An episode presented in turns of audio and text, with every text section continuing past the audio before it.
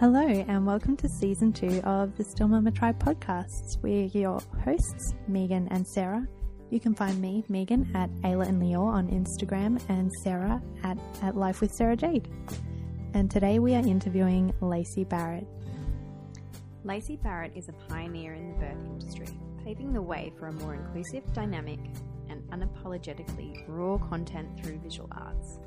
As a doula, she pushes the boundaries of what women think they are capable of, helping them to break free of any social norms or standards by understanding they are their own individual with individual needs. Lacey makes sure that her imagery is nothing less than artful and educational, striving to help women gain knowledge through her images. Welcome, Lacey. So, Lacey, what would you like to tell us a little um, bit about yourself and what you do.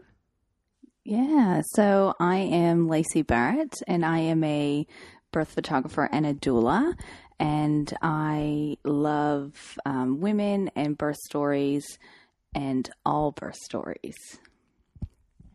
Mm, I love how you just said all birth stories is a nice keyword there. Mm. Uh, just before we came in to start recording today, we were sitting around having a cup of tea and chatting with Lacey about a little bit about your story and what you do. And something that really stands out to me is how inclusive you are in celebrating all forms of birth and life in all stages. Yeah. Would you like to jump in a little bit and tell us about some of your thoughts around that? Yeah, absolutely. I um, just a little story, like a backstory of kind of what led me to where I'm at now is I'd say about four years ago now, I documented a birth um, where baby was not born with the most optimal outcomes. And um, I was very distraught, and I actually walked out of that birth space and um, went home. And well, actually, I left that birth and went straight to another one, which probably wasn't the best thing mentally for me to do because I've just carried one shitty energy into another great birth space. Um, but I ended up going home later that evening and actually throwing my camera on the bed and crying, and my husband saying, "What you know? What's wrong with you?" And I said, "Well, this isn't how it's supposed to happen. Like I am a birth photographer. I photograph births." And he goes, "But that was a birth, so it wasn't the best outcome, but um, it was still a birth. And damn you, husband, with your clever little things to turn stuff around. Um, it was really a, a, a massive mind blowing thing, I guess, for me, um, because it really made me sit back and reassess how I saw birth and just how inclusive birth really is of all scenario situations, vaginal C section, thriving, not thriving, um, and what really birth all encompasses. So. And I love that that came from him too, of all of all people around. And like, I've obviously I've met Matt a couple of times, and yeah. like, you know, it's it's it it he really he is a unique soul. He really is. He's so. very very unique. so when when when these certain things come up, I'm like, wow, he really blows my mind.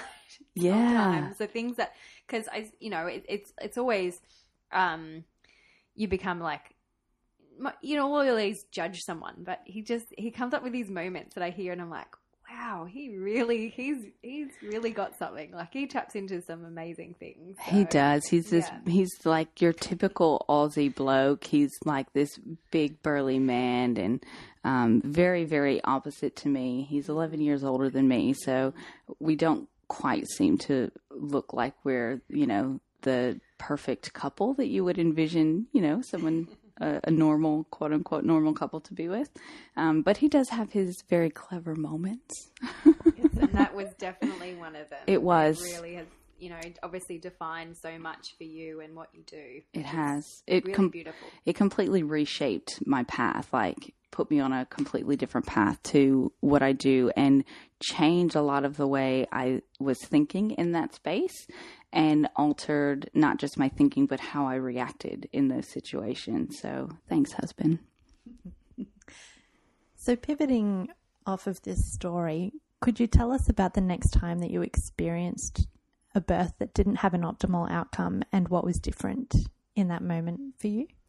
Yeah, I photographed um, twins not very long after that. And um, they had twin to twin syndrome, and both babies ended up passing um, at, I think it was 19 weeks gestation.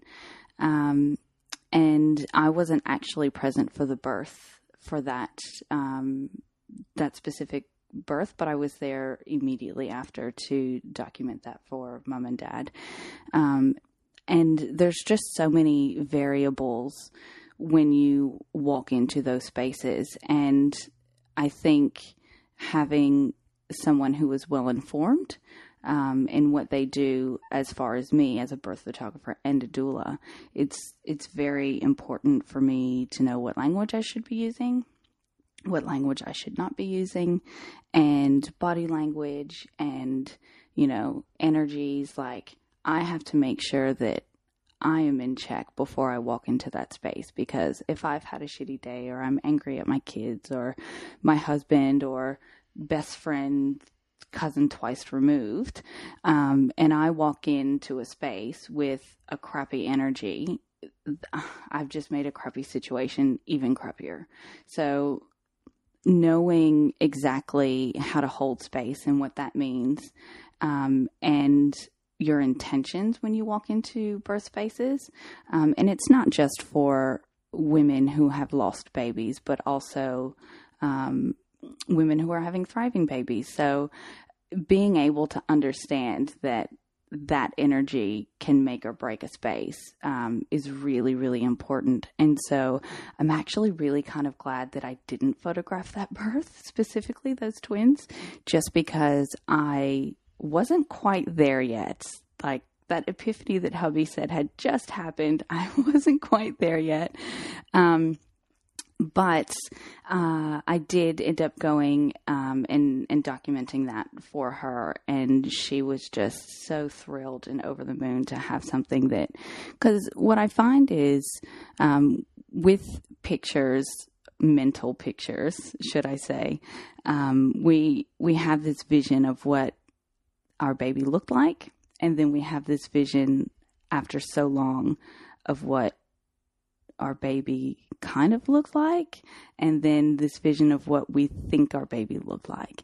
And so because it's because you don't have something hard copy to look at, your memories are fading. And so like when I think about family members who have passed away years and years ago, until I see a picture of them, I'm like, oh, yes, that's what she looked like.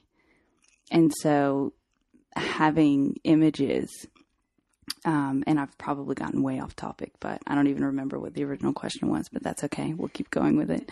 Um, having those images is something that is so important because it allows for women to have those, and not just women, but families um, in general, to have those images to look back on because it helps heal bad births and it helps prolong the oxytocin of a really great birth. Mm, that is so beautiful. I love that last statement. Would you like to dive in a little bit, um, a little bit more about the necessity of taking birth photos? I, you just touched on it there, but I feel like there's a little bit more that we could go into in terms of helping to prolong births of all kinds and to help hold space for memories. Yeah, so I obviously, as a birth photographer, am very partial to having photos taken. Um, and what started out as my mom actually asked me when I was pregnant with our first baby if I was going to have Matt, my husband, take pictures while I was having the baby. And I was like, mortified. Mom, why would you say such a horrible thing? Um, and Matt and I both decided that nobody needed to see me like that. And those were his exact words. No one needs to see you like that. And so I had kind of been given this, not shameful, but this private, you know, um, vision of what I didn't know what birth was, but I thought I knew what birth was. Um, and so, you know, we had Sam, and 12 months later, you, you post your images on Facebook, and then Timehop pops up 12 months later. And I had three photos from that day, and that was it. Um, and I remember texting my mom on his birthday going, um, I wish I had taken photos. And so, and by that time we were pregnant with our second, and I was like, I'm going to get a birth photographer this time and I didn't. I was actually shooting birth at that time, which is really funny. Um, but having those images really helps you to unpack everything that happened or that you didn't know happened or that you thought happened. And I was just saying earlier before we started, I thought that our fifth baby was born at like 9:30 and he was actually born almost at like 11. and so I've got an entire hour and a half that I have no idea what happened or I do now because I have photos of that, but and so when women and families come and they hire me to take photos of the birth, um, one of the number one questions that I get asked is, um, "What if something bad happens?" And um, and if they don't ask me, I ask them. And I know that that's really awkward to say, but I actually have a clause in my contract uh, that says that I will continue documenting despite what is happening. Um, I just don't photograph um, medical procedures. Um, but other than that, I'm shooting everything I possibly can. And some parents will go, No, I'd prefer it if you don't. Um, and I just, I'll just let them know I'll take it and I'll pull it out of your gallery. And, you know, in six weeks and six months and six years, when you're ready to look at that, just know that I've got it.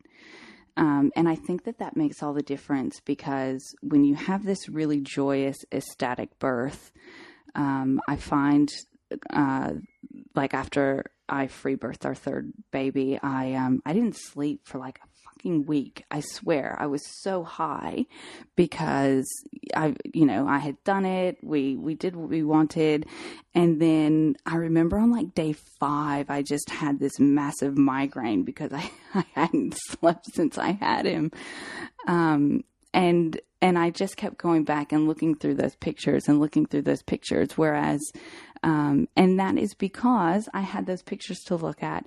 So usually around day two or three, you kind of start to burn out and get tired. But I had those pictures that I was looking at and I'm on day five and I'm still not sleeping. And so being able to relive that with those visuals, um, really just, it, it was able to help keep that, um, postpartum depression away and those baby blues and um, because I was constantly getting an oxytocin hit every time I looked at my photos, which thank God they were digital because if they were printed, they would have been dirty and tattered. Um, but I did. I looked at them over and over and over. Um, and it's the same thing for when you've got birth experiences that don't go to plan um, having the that photograph to be able to look at timestamps and look at who did what at what time and what was going on and being able you know like if your babies come in and you think it's at one time and you're like oh that happened after. I thought that was and then it all just kind of makes sense.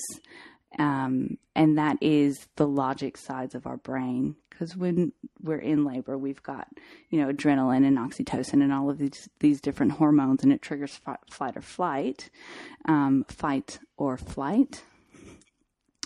And uh, typically, you know, we're designed to not think and that is what my job as a doula is is to make sure that you're not thinking in those situations. So you know you shouldn't have to ask for water. You shouldn't have to ask can i go to the toilet? Somebody should just be doing it or giving it to you or making it available to you.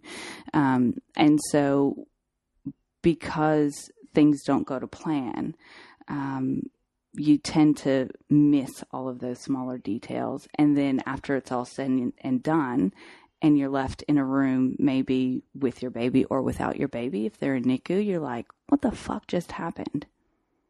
Mm. Yeah.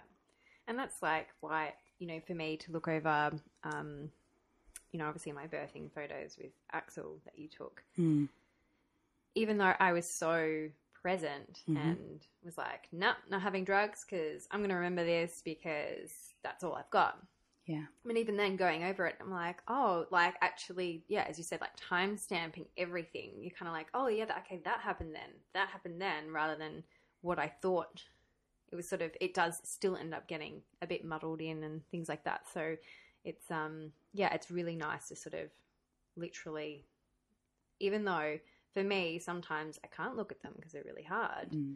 Um, but it's still something that I will never regret ever having. Yeah. So even though it's nice to have the after photos, but actually having the birthing photos, um, which is something that I really, really strongly wanted, regardless of the outcome, I think it was really important to have. So, and it's obviously it's not for everybody, but I think it's always something that I always suggest to people to make sure you don't want to look back and regret anything because once you know that there's something wrong or your baby has died, that's it. Those moments will be over and that's it. So there will never be enough photos. there will never be enough time because that's all you have. And I think it's really important for people to remember and understand that um, if you have the opportunity and you have support, you may as well seize that opportunity and make sure that you have anything you possibly can to look back on, um, whether it be photographic or whether it be handprint molds or whatever it is that you need to help you. Yeah, it's it's really really important. Yeah, I think what a lot of families are looking for in those moments are answers. Why? Why? Why did this happen? What happened? Where did this happen? Where did it go wrong? What, when, where, why, and how? And when you've got that documented, now I'm not saying documented as in I'm looking at the midwife waiting for them to do something wrong. God no, by by no means is that what I am there for. But um, I'm I'm there to document the social connections between mother, baby, and birth partner, and that's essentially what my goal is for every single birth that I walk into, be it, you know, baby is thriving well and happy or baby is born still and sleeping. It is all about the social connections. When you strip away C section, when you strip away vaginal, when you strip away thriving, and when you strip away stillborn, it's all about the social connections. And that's ultimately what I exist to breathe for. Thanks to Matt. Thanks, Matt. um, yeah, so just going off that a little bit, do you, is there something, what can you tell other like birth photographers, anybody within the professional space, what are some really big key things for you? Obviously, we're, you know, we know language is really important for you, holding the space is really important. So, what are some things, very big key things that you can let others know that what they definitely should be doing walking into that space? I think when you are walking into a space, whether it be expected or unexpected uh, loss, that it's really important to be very clued in on your death literacy. And that just simply means how you talk about death um, and understanding that birth is birth and that sometimes babies die, um, and that we can't walk into every single birth expecting, oh, we're going to have this happy, joyous, incredible moment again today and again today because there is a such thing as statistics. And I'm not saying that I'm running my business by statistics at all, but I'm just saying from an emotional standpoint that I have to prepare myself every single time I walk into a birth space that I can't be naive and think that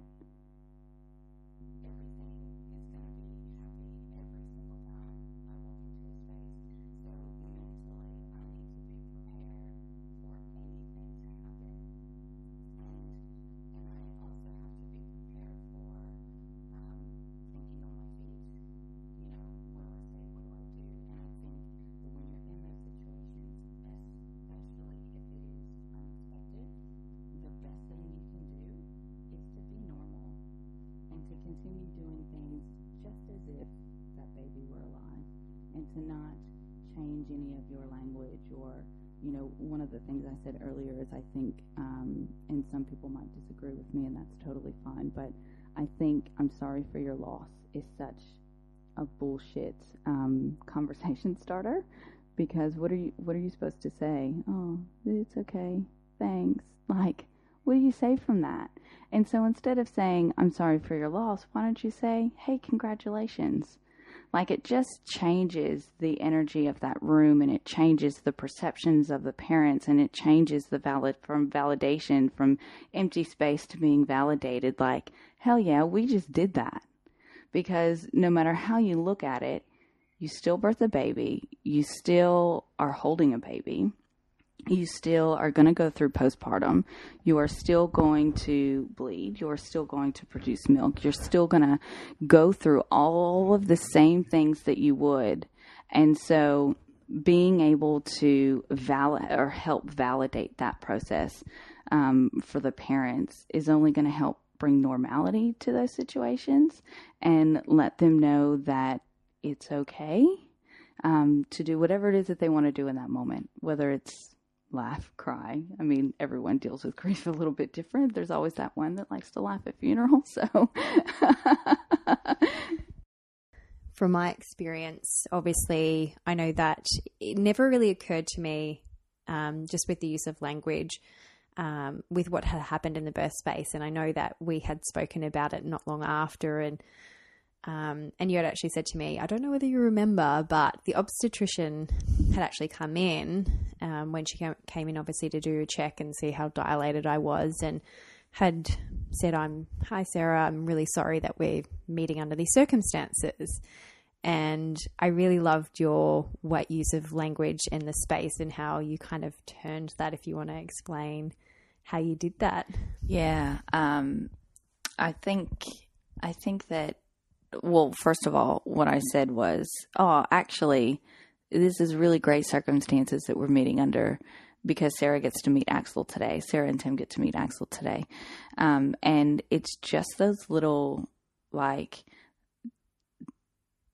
language barriers, I guess, um, that can really take a bad situation and make it even shittier. Like, you already know that you've lost your baby. We don't need reminders. And so being able to hold that space and change that, you know, energy around in that room and the vibrations and how everything is kind of meshing together um, is really important. And, and as a doula and a birth photographer, um, you need to be able to hold that space. Um, because if you're not, then situations just go from bad to worse. Mm, very true. I really love how you've used your language there. And and it's not just a small change. It's a small no, it's not even a small tool. It's an easy tool to use to make a huge change, but it requires a lot of thought and insight to be able to perceive that moment where you can step in and bring that energy back up or help to maintain it as well. So I think that that's really lovely. I hope that people take that away from this episode, plus all the other gems that they're going to get. Um, now, another person that is really significant in the birthing room, wherever that may be, is often the partner. Yeah. And as a photographer and a doula, I would love it if you could speak a little bit to the partner's involvement, maybe in the birthing process and or things that you think um, the birthing mother would be able to direct their partner to do if needed, or the, as a photographer, you could direct the partner to participate, or things where you could see the partner be involved in. Yeah, especially with with birth partners, um, and more particularly uh, men that are birth partners, they tend to want to be the fixers, and so when their um, woman is in labor, um, she's broken and they can't fix them. And that is probably one of the single most difficult things for men to be able to, um, what's the word, digest, I guess, that, you know, they can't do anything. And that's very, very difficult for them. So getting them active in the birth space as, okay, you can't fix her because she's not really broken. um, but there are amazing things that you can do to help her get through this contraction right here, right now. And I often find that, um, not all the time, but you know, people like my husband in, in particular, um, he's very much so like a, you're doing great. You're doing great. And I'm like, come give me a kiss. Um, and so what my job is on the sidelines is to push those boundaries, I guess, as far as I can, um, without getting like physical, verbal and physical pullback. So if I can go to a partner and say, Hey, why don't you go sit next to her? Um, and I'm, and I don't get fought on that, then I'll take it to the next step. Hey, why don't you give her a kiss? And then I'll take it to the next step and the next step and the next step until, you know, it's just because mom isn't going to be verbal about what she wants. Not all the time. I have heard very many screaming women about why aren't you touching me? Um, and then I have lots of women who are just very quiet and inward and they don't verbalize anything that they need. Um, and so that's my job as doula is to read that. Sometimes I'm wrong. I've sent partners in and the woman has gone, don't touch me. And I'm like, yeah, I misread that one. Um, but you know activity with with the partners in that space it helps keep them connected to the woman and to the baby and it's no longer yes birth is about the woman but it's no longer about her but it's now about creating families and that is what the end goal of having a baby is is yes it's about the woman and it's about her autonomy and her birth choices but it's also about creating families. And you can't have families without the birth partner. So. Mm, and just before we started, I wonder if you want to jump in in a sec, Sarah, and if you would like to tell us a little bit about the story of helping your partner, Tim, kind of become a part of the process of Axel coming into the world. Yes. Lacey was there, she she knows a lot, and um, we'll get we'll get into that because obviously, uh, you know, for my my husband in both births that I have had, he is just a very silent type. He will sit in the corner. He'll do whatever he thinks he needs to do. Um, and always looking back on, he said, you know, especially going into the birth with Axel, he just said, "Oh, I just felt very overwhelmed because there were." more people there than he sort of obviously for him is comfortable with, but it wasn't, you know, for him and as any birth partner should be, yes, they're included, but it still can't just become about them. They have to remember that it's not them physically going through it, that they're there for the support. And regardless of your birth outcome, and especially with loss, you are still a family at the end of the day, and your baby still matters. So I think it's really important for people, that birth partner, to remember that they have a massive role to play and that it is okay to be there. It is okay to hold their baby afterwards. It's okay to you know, to not also be okay. You know, gosh, if they feel like crying, it's okay to cry as well. Like, you know, that's, that's your space to be able to do it too, because it isn't, yes, it is about the mother, but it isn't also about the mother. It is your baby that you have lost as well. Um, if you don't want to cry as well, then that's fine too. but Tim, for example, he just really, um, he just felt pretty overwhelmed and I know that he, in the end, was quite led by you, Lacey. So if you wanted to tell, um, yeah, sort of talk on your part of what, how you sort of guided him in that sort of space. Yeah, and this was really kind of tricky because I think I had only just met you guys like 12 hours before this.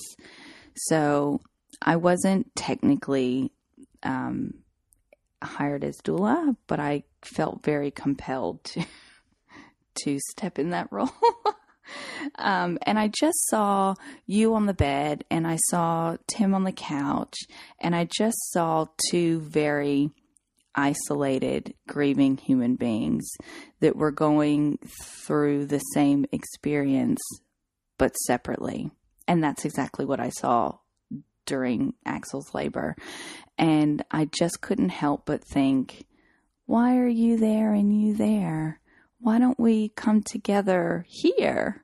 And so, um, and I could just see that Tim was very um, quiet to himself, like he was he was present, but he was present from a distance, like the verbal, "You're amazing, you're doing great," and I just really um, and this I'm not trying to make this about me, but and this is kind of like what I said earlier. If there's no physical or verbal um, pushback, then you just keep going and keep going, and that was that first little step, which is exactly what I did with Tim. Is you were sitting on the bed, and I went and I grabbed a chair and I sat it next to the bed, and I was like, "Hey, Tim."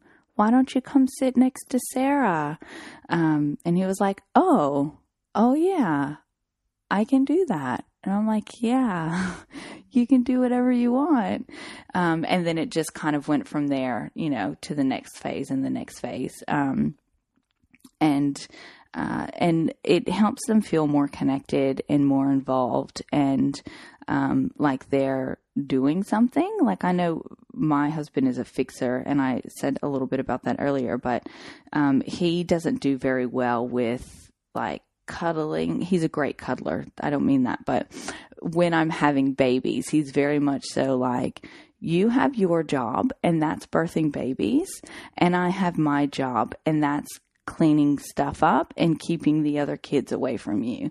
Um, and so I just want, I, I, when everyone needs to feel like they have their job. And when the birth partner is in that situation and they don't know what their job is, then they just tend to do nothing. And it causes division in that space. And then the mom's like, Well, what are you doing? And the dad's like, Well, I don't know what I'm supposed to be doing. And then there's no communication, no one's talking about it, and it's just happening. Um, and and that's another one of those situations that a doula is really great for is to be able to say, okay, and this is through prenatals and and things like that. But um, I just kind of had to wing it that night and say, I hope this is okay, but you're gonna come sit here now. um, and then and then actually from that point, I didn't really need to do anything else. I think I I think he probably just needed that permission to, you know, oh well, yeah, I can do whatever I want because this is my wife, this is my baby, this is my family. Um, and so sometimes you just need to break that ice with dads. And um, I find that sometimes they need more support than what mom does in those situations. But um, it was beautiful to see from that one little um, suggestion uh, what unfolded after that. Yeah, and I think, um, and I think especially probably more for guys if there's a photographer in the room, it does make them feel a bit more on edge and not as comfortable because it's just I don't know. It's like just obviously with Tim, he's just he's just not interested um, in that, and that sort of obviously comes from even when you came in to help us photo, like you came in, you offered to come in and photograph um, Axel like a couple of days later, and which you mm. did, and he was just like, no, not interested. And he left. And that is totally his call. And I know, in a sense, he also probably does regret that a little bit. But it just really sometimes does show the difference with guys, especially if that's their, um, you know, not every guy feels like that because some guys absolutely love it too. But, um, you know, there are, will be a lot of them that just sort of have that, I suppose, that wall up. Um, yeah. I think a lot of it is also societal norms and gender roles that women have babies, men provide. women stay in the house and clean and cook and take care of the babies, and men go out and work and come home and crack that beer at the end of the day. And that is very much so a, a gender stereotype. And so so there's this common misconception that, you know, um, women have the babies and women uh, are nurturing and women do this and that men go out and make the money and come home and crack their beer open. And um, i think what's really important to understand is that men have feminine energies just as much as they do have the male energy and the same thing with women that women have those male energies as well and so when you have a bunch of men who are preconditioned that are walking around going, I can't show emotion. I can't cry. I can't look this way. I can't, I can't, I can't because I'm supposed to be strong. I'm supposed to make the money. I'm supposed to do whatever it is that society has preconditioned them to, or um, generational things within their families, um, or Hollywood, or TV, or all of those contributing factors that has made society is what it is today. And so when you've got a man um, who is feeling something and not allowed to show that feeling, whereas women are emotional. They're supposed to bust out crying all the time, right? Especially after they've had a baby or before they've had a baby or if they're on their period or and that's the point is that it's normal and okay and accepted for women to cry, but it isn't for men. And so being able to have men um, that can stand up and say, you know, yeah, I went through that, like um, Bears of Hope. Um, I can't, I don't remember his name. Um, um, but yes, there's there's Bears of Hope and there's Gavin Blue of Heartfelt and there's very very there's lots of men out there that are very ver- verbal about um, their losses and their feelings. And so I think being able to have men that are in that role that are showing others that, hey, it's okay, you can verbalize your feelings, uh, is really important, especially for men in that space who maybe feel like they can't. And I know that Tim was not very keen on having photos, but I really wanted to respect that space and not force him into that. Um, and there were other ways that I could incorporate him into photos without him actually being there. So, you know, things like his belongings and watches and, you know, whatever it is um, that you can put of Tim in that room, and not just specifically Tim, but any anybody in that in that situation. Um, and it's kind of the same thing like with medical procedures. I don't need to photograph you getting an epidural. You know you've had an epidural. I just need to photograph you sleeping. You know, like there's other ways to tell that story without actually showing those very physical visuals, if that makes sense. Mm. Yeah. Um, yeah, I can't remember what the Bears of Hope, what his name is, but I know that they have um, a men's component which is called Beard, Beards of Hope. Yes, um, that's it. And they do a thing. I think it's like runs over a couple of months where they grow their beards and support and they raise money and stuff. So sort of like Movember, but yeah, it runs over like the middle of the year, and yeah, it's it's um quite interesting, especially talking on the topic of guys. Um, like I came across um, this guy from the UK and he on Instagram and he's like lost his second son same basically around the same time as me only just started being a bit more vocal on his Instagram and really write some really really good stuff and he's grief and how he's put it into words and not all the time but he just sort of slots it in every so often you know a few little posts and some words and I thought oh my gosh this guy's really tapped into something that I just you just don't see for guys. And so I thought I'd send it on to Tim. I'm like, oh look, he's got a beard. He grew a beard like you did, and he's like a health nut. He's because he's a PT. And I thought, oh, you know, Tim would really like to follow him. And I said he lost his son around the same time as us, and I said I really kind of like how he talks, um, not you know over the top about it.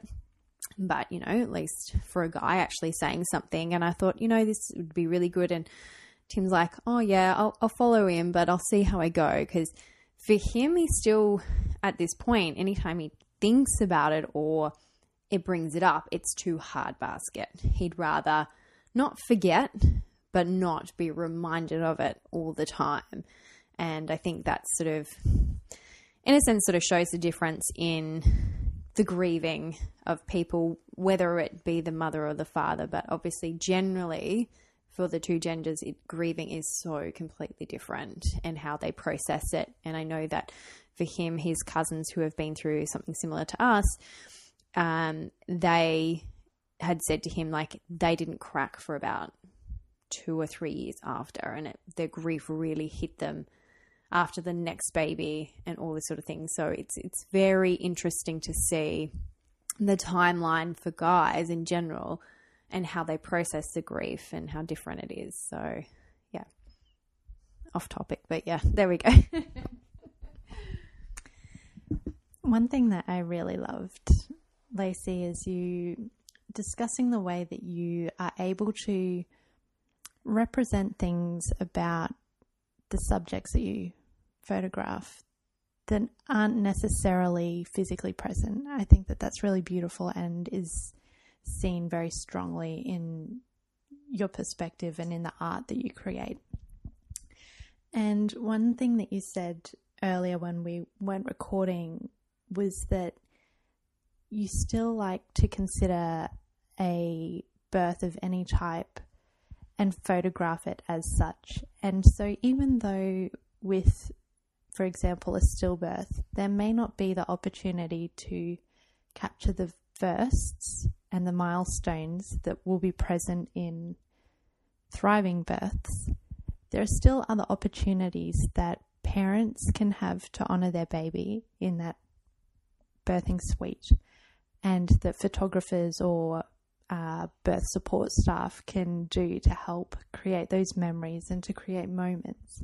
So I was wondering if you'd like to maybe give a few examples of pe- things that people could take away or things that people might want to jot down if they'd like to have some resources or have a list of things that they'd like to do to help remember their baby. Yeah, there's so many different things that you can do to honor your baby, your body, your pregnancy, your experience. Um, and when uh, a baby dies, it's really important to remember um, that you're still parents and, you know, that you're acknowledging yourselves as that.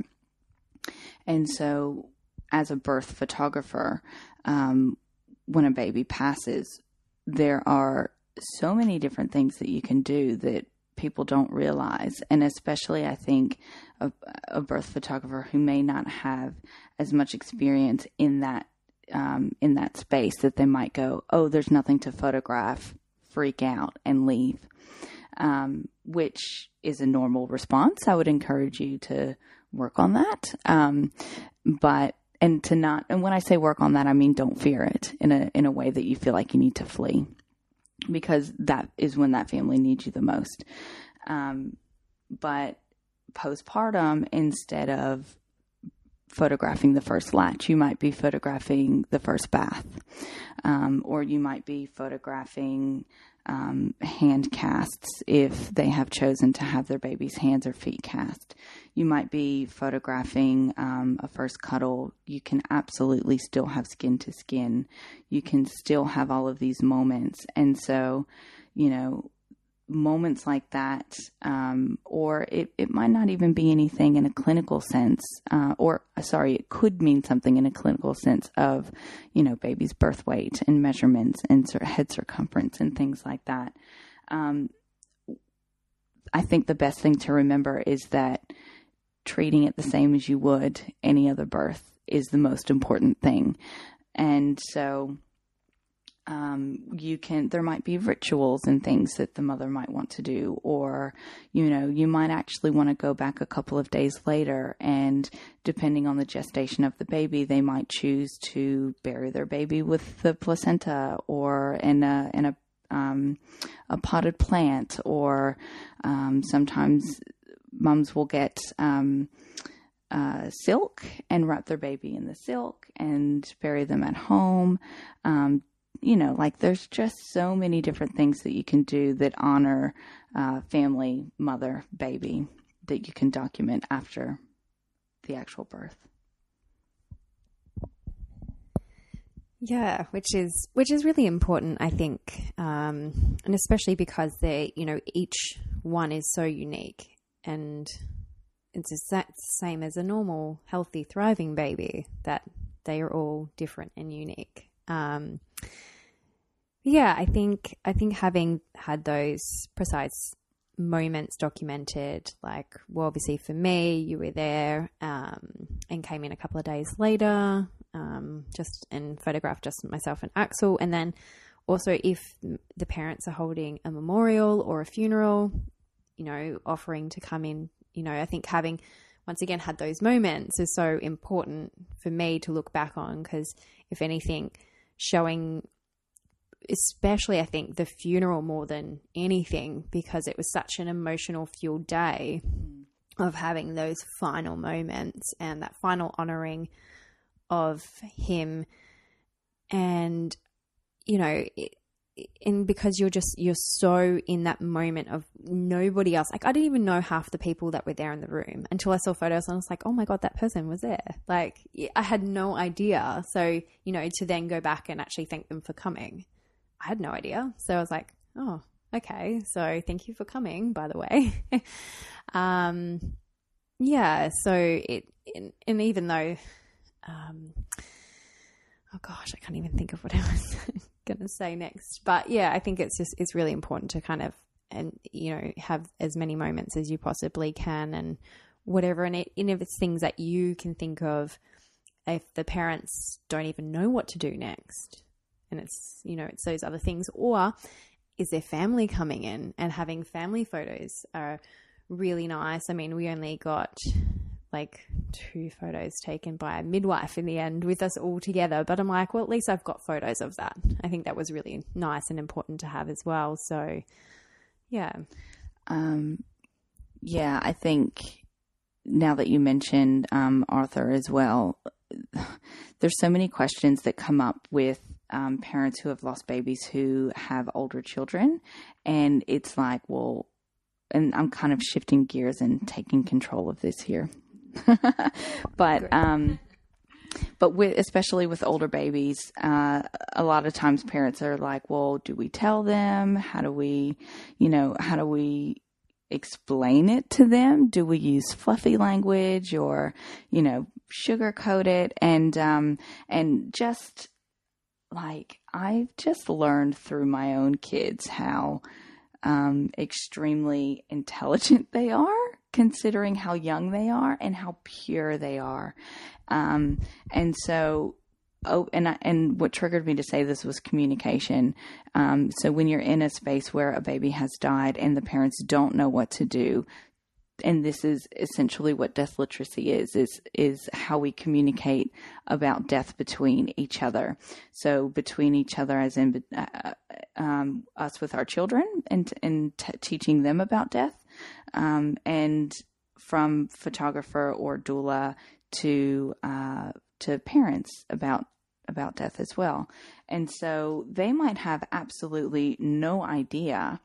Um, and just one simple thing that you say might completely change that entire situation. And so being well equipped and well knowledged, well, uh, being competent, I guess would be the better word, in um, in death and neonatal um, deaths and and stillbirths and you know all of the different forms that um, that babies pass by is just making sure that we have enough knowledge to be able to relay that information. And look, if the parents don't want to hear about it at that point in time, they'll let you know. Um, and that's okay. Like, that doesn't mean that you should be offended. it just means that they're not ready to hear that yet. And so being able to read emotional, emotional cues. Um, for example, if I were to approach any woman after they've lost their baby and they don't look at me, that's an, uh, that is an emotion, a, a physical cue that they do not want to be approached. So that doesn't mean that I get to ignore that and approach them anyway that means that I get to read that body language and know that I need to piss off. And that's okay too. So, body language is really just as important as any other emotional cue in that space.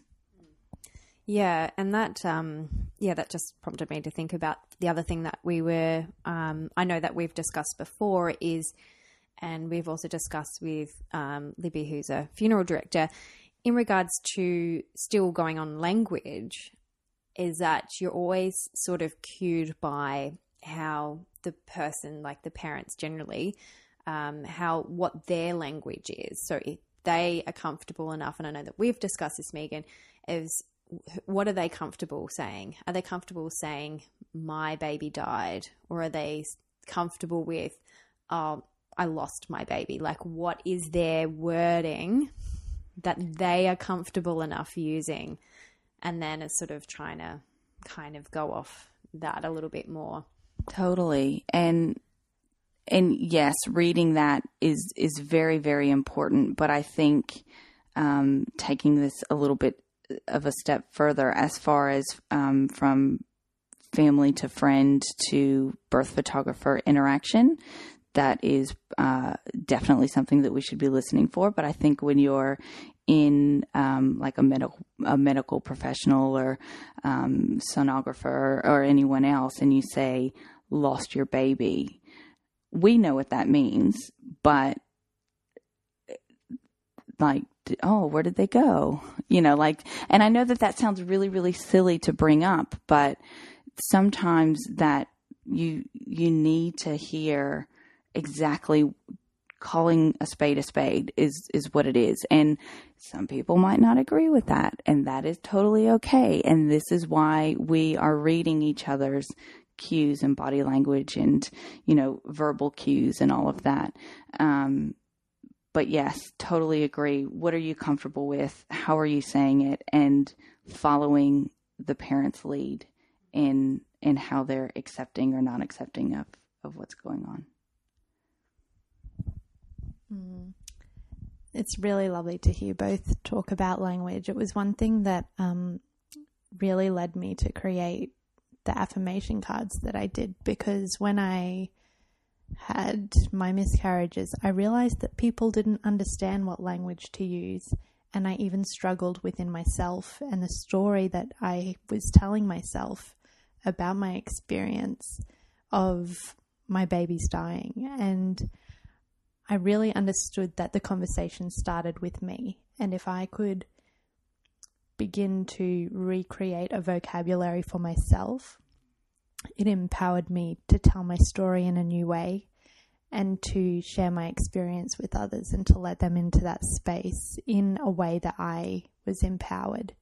Because sometimes I think in these experiences, we aren't in control and we aren't in a place of power and we lose parts of ourself through the things that happen. And it can happen consciously and unconsciously, but um, it can be in the time after that we realize those things have been caught in the process of the medical procedures or the partners not being present or the things that we we regret that we let go of ourselves. And I wanted to take a little um, go off on a little bit of a side story here because Sarah and Lacey are you are both very interconnected through um, Axel's death, and you have a relationship that is unlike many other relationships. And I think that people in the lost community only will understand the connections that you forge through being present together in death and in life. And I think that's really beautiful. Um, and Lacey, I wonder if you would like to talk a little bit about some of your accomplishments in terms of sharing Sarah's and Axel's stories, because I think that that has been a point of breakthrough in many people's own experiences in being able to see Sarah and Axel. And so I wondered if you would like to talk a little bit about that. Yeah, absolutely. Um, I remember when I met you for the first time, Sarah, before our consultation ended, I guess you would call it a consultation, um, the very last thing you said to me was, You can share whatever you want. And I was like, What? I'm not even thinking about sharing right now. Um, and I was like, No, no, no, it's fine. Like, we can talk about this later. And you're like, No, it's fine. You can share whatever you want. I said, Well, I'll run it by you first. And you're like, No, it's fine. I want everyone to know who Axel is. And that just like really burned in my soul um, because that's your story. And if you want to share it, then you should be able to share it.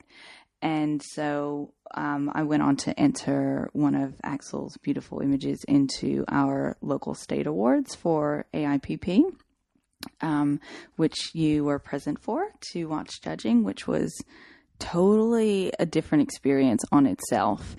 Um, and I remember I, before you came, I, I, was going, "Oh God, do I just tell her not to come?" Because, you know, this is in front of five peers of my judges. They're looking at it technically, and you know, if they slaughter it, or how is she going to feel? That's her image and her story. And I didn't want you to feel like, and you're like, "No, it's fine, it's fine." And so, having your presence in that room, everyone felt it, everyone knew it because people kept turning around because we were sitting in the back and they kept turning around to look at us and we're like both sitting in the back sobbing. I was sobbing. Um, and just to be able to, for you to be able to show me that support and, and have that reciprocated, albeit in a, in a completely different way. Um, but that was incredible even for me, even if that had not been that image had not been awarded and nothing had happened, um, that was an experience for me that I will never forget. And so, um, Axel's image did end up getting a 96 gold distinction. Um, out of 100.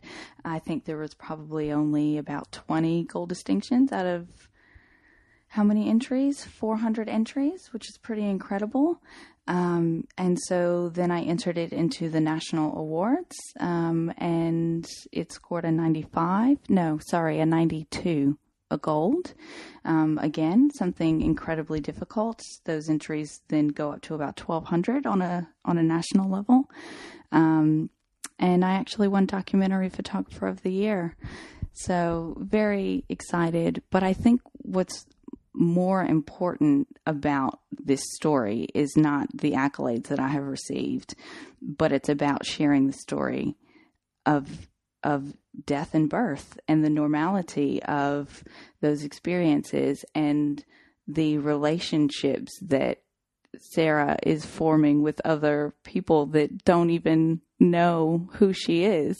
Um, and you know if you want to share anything from judging and how that, that his image just brought everyone um, in that room like it was i can't even explain it. It was just such an incredible feeling. And it, it was a very safe space that room. Even even though there was about 30 people in there it was just very safe. Yeah it was um it was definitely quite an experience. Because it wasn't still that long after no. either. It was like maybe a month, I think. So, you know, still really for me, very, even you as well, like very raw, still very fresh. Mm. Um, yeah, so it, for me, I was still quite honored to, you know, sort of come along and be invited to come along and support you because, as you said, like it was just nice to sort of reciprocate the support via being in two very different situations, mm. but being able to give you back the support, I think was really important. Um, but I also really love, um, like every time you've spoken about something in regards to winning maybe an award or whether being asked to go on the world stage with it, but every time you've you've spoken to me, it's been Axel has been you know, awarded this. Like you said, you know, you've always really utilized his name and that it being him rather than sort of it being either me or you. And it's, yeah, I think as the mum, I think that was like, just coming back to wording and language and just certain things, it just really, really makes as a mum, you like, like, oh, I'm just so like happy and honored and um it's like you know you're a proud mum. he's not going he's not going to be winning any soccer awards anytime soon, but you know that's for something that he still has been able to achieve through you, um, which I think is really beautiful and um, yeah.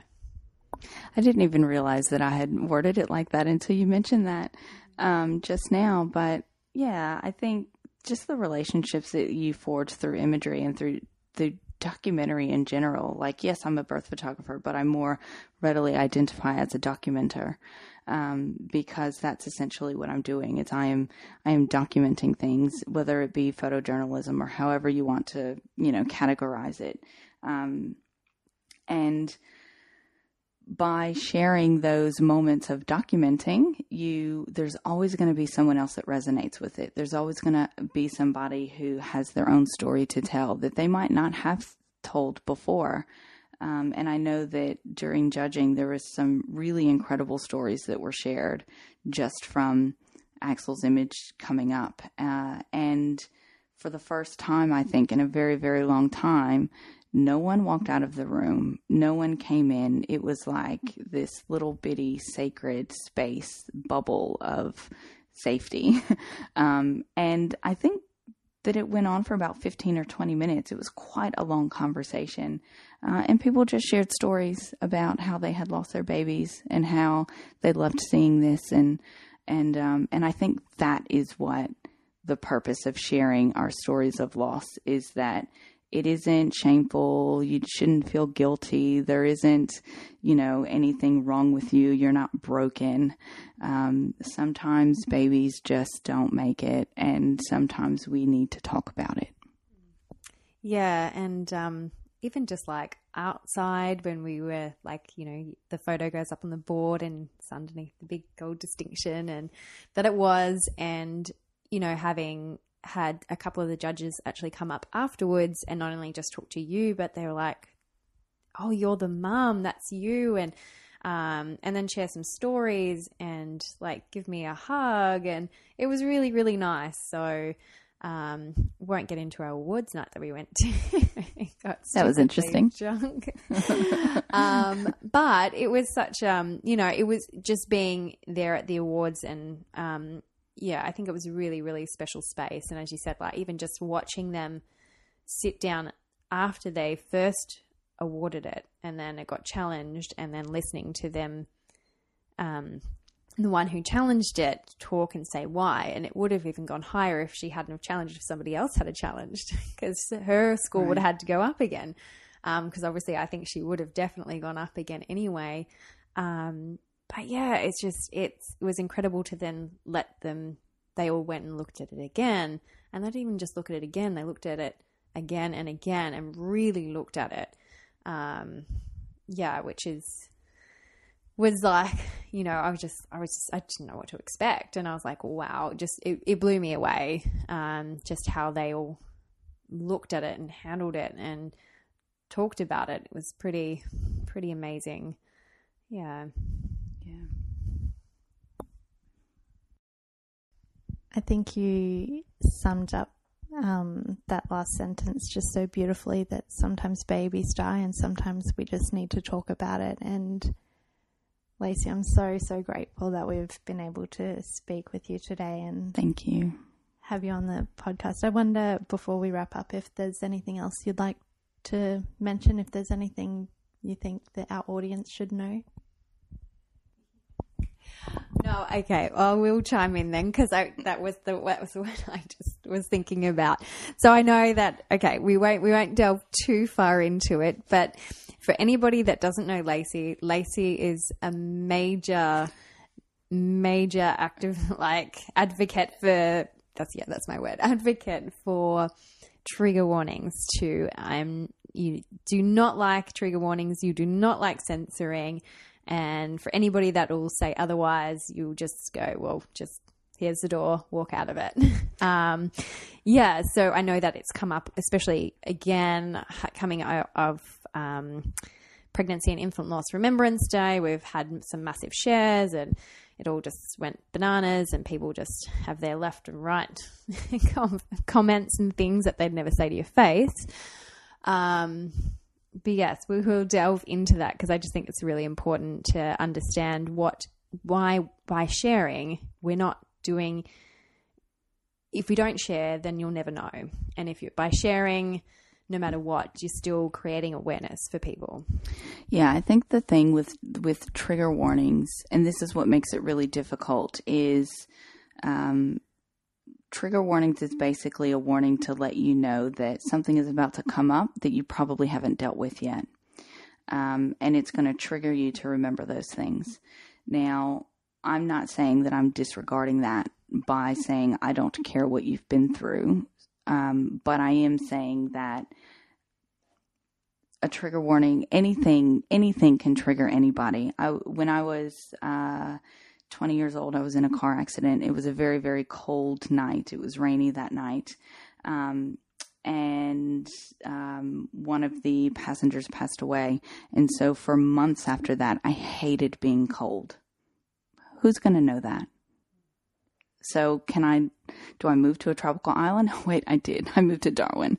Um, but, you know, and it, and it's those little things about, well, do I need to then tell everybody that they can't have the aircon on in their house because it's going to trigger me to that day again.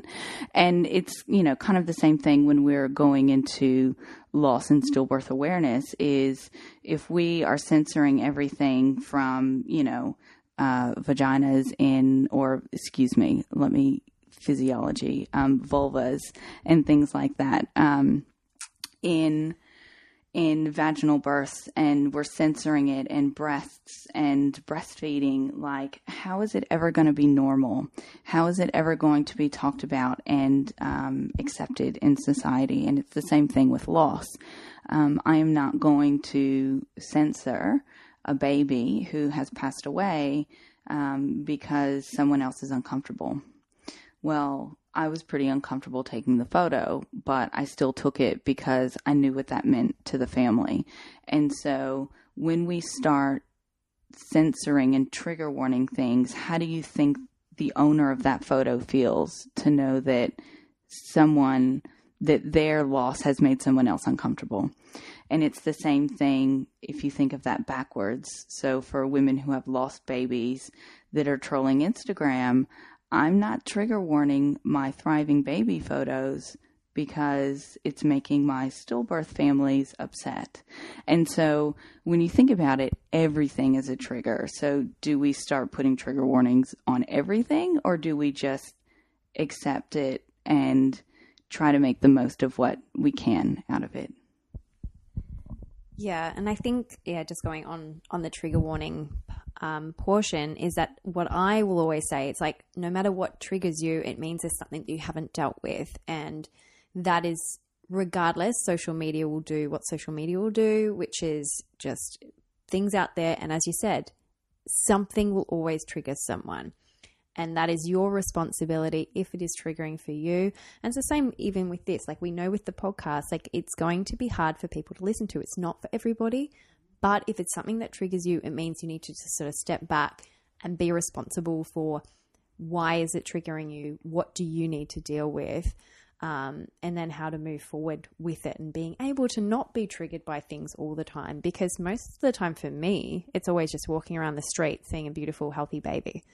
So, and then before that, it was seeing um, traumatizing birth photos of something that I had been through before that because I had had the previous birth trauma and lots of different things, or watching a movie where you're like, hang on, why is that all picture perfect? Because that's not how my birth went.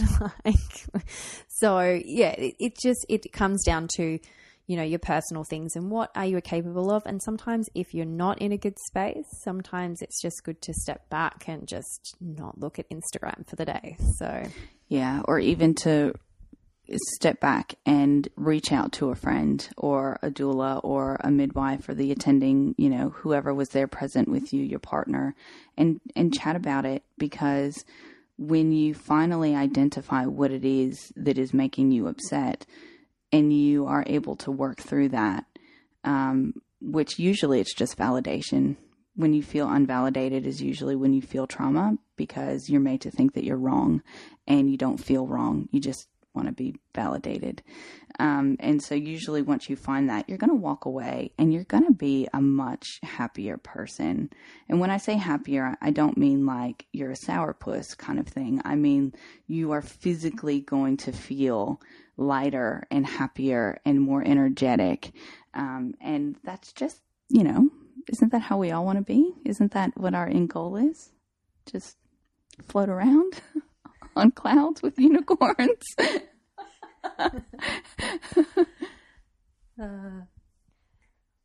all right. This has been such a beautiful conversation. Thank you so much, Lacey, for coming all this way to talk with us so openly. And you've shared from a very beautiful space. And um, for people who haven't met you, and this is my first impression of you, but you're just a pillar of feminine power, and you are just an amazing light in a space that has been neglected. Sorry, I'm getting emotional. That has been neglected and that people haven't known how to talk about. And you've stepped in in a really powerful way to bring new hope and to bring new language. And for that, I am incredibly grateful. And I know that there are people who probably engage with you who haven't had the chance to listen to you and hear all of your methods and the things that you do and the beautiful intentions behind your work. And I hope that they've had a taste of that today because it's truly uh, beautiful.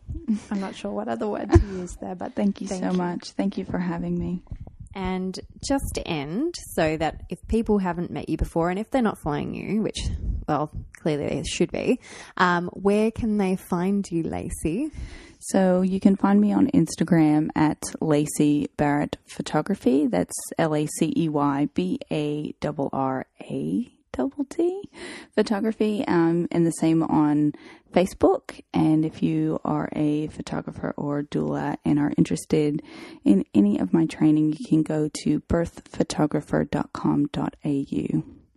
Yes, and you have launched your own podcast as well, so which we've been listening to, um, which is great. So you know, obviously talking a little bit more on the birth photography side of things, but I, I like that you're starting to share um, with some of your clients' stories and bits and pieces as well. So it's just a, once again, like what we're doing, it's just another platform to be able to engage and um, share with people. So it's great. Yes. Thank you. Thank you, Lacey. The information provided on the Still Mama Tribe is for educational and informational purposes only. The information is not a substitute for professional advice or care please seek the advice of a qualified healthcare professional in the event that something you learn here raises questions or concerns for your health. Also, if you require support regarding your loss, SANDS Australia has a national support line 24 hours a day. The number is 1300 072 637. Also, see our website for further resources and links for support.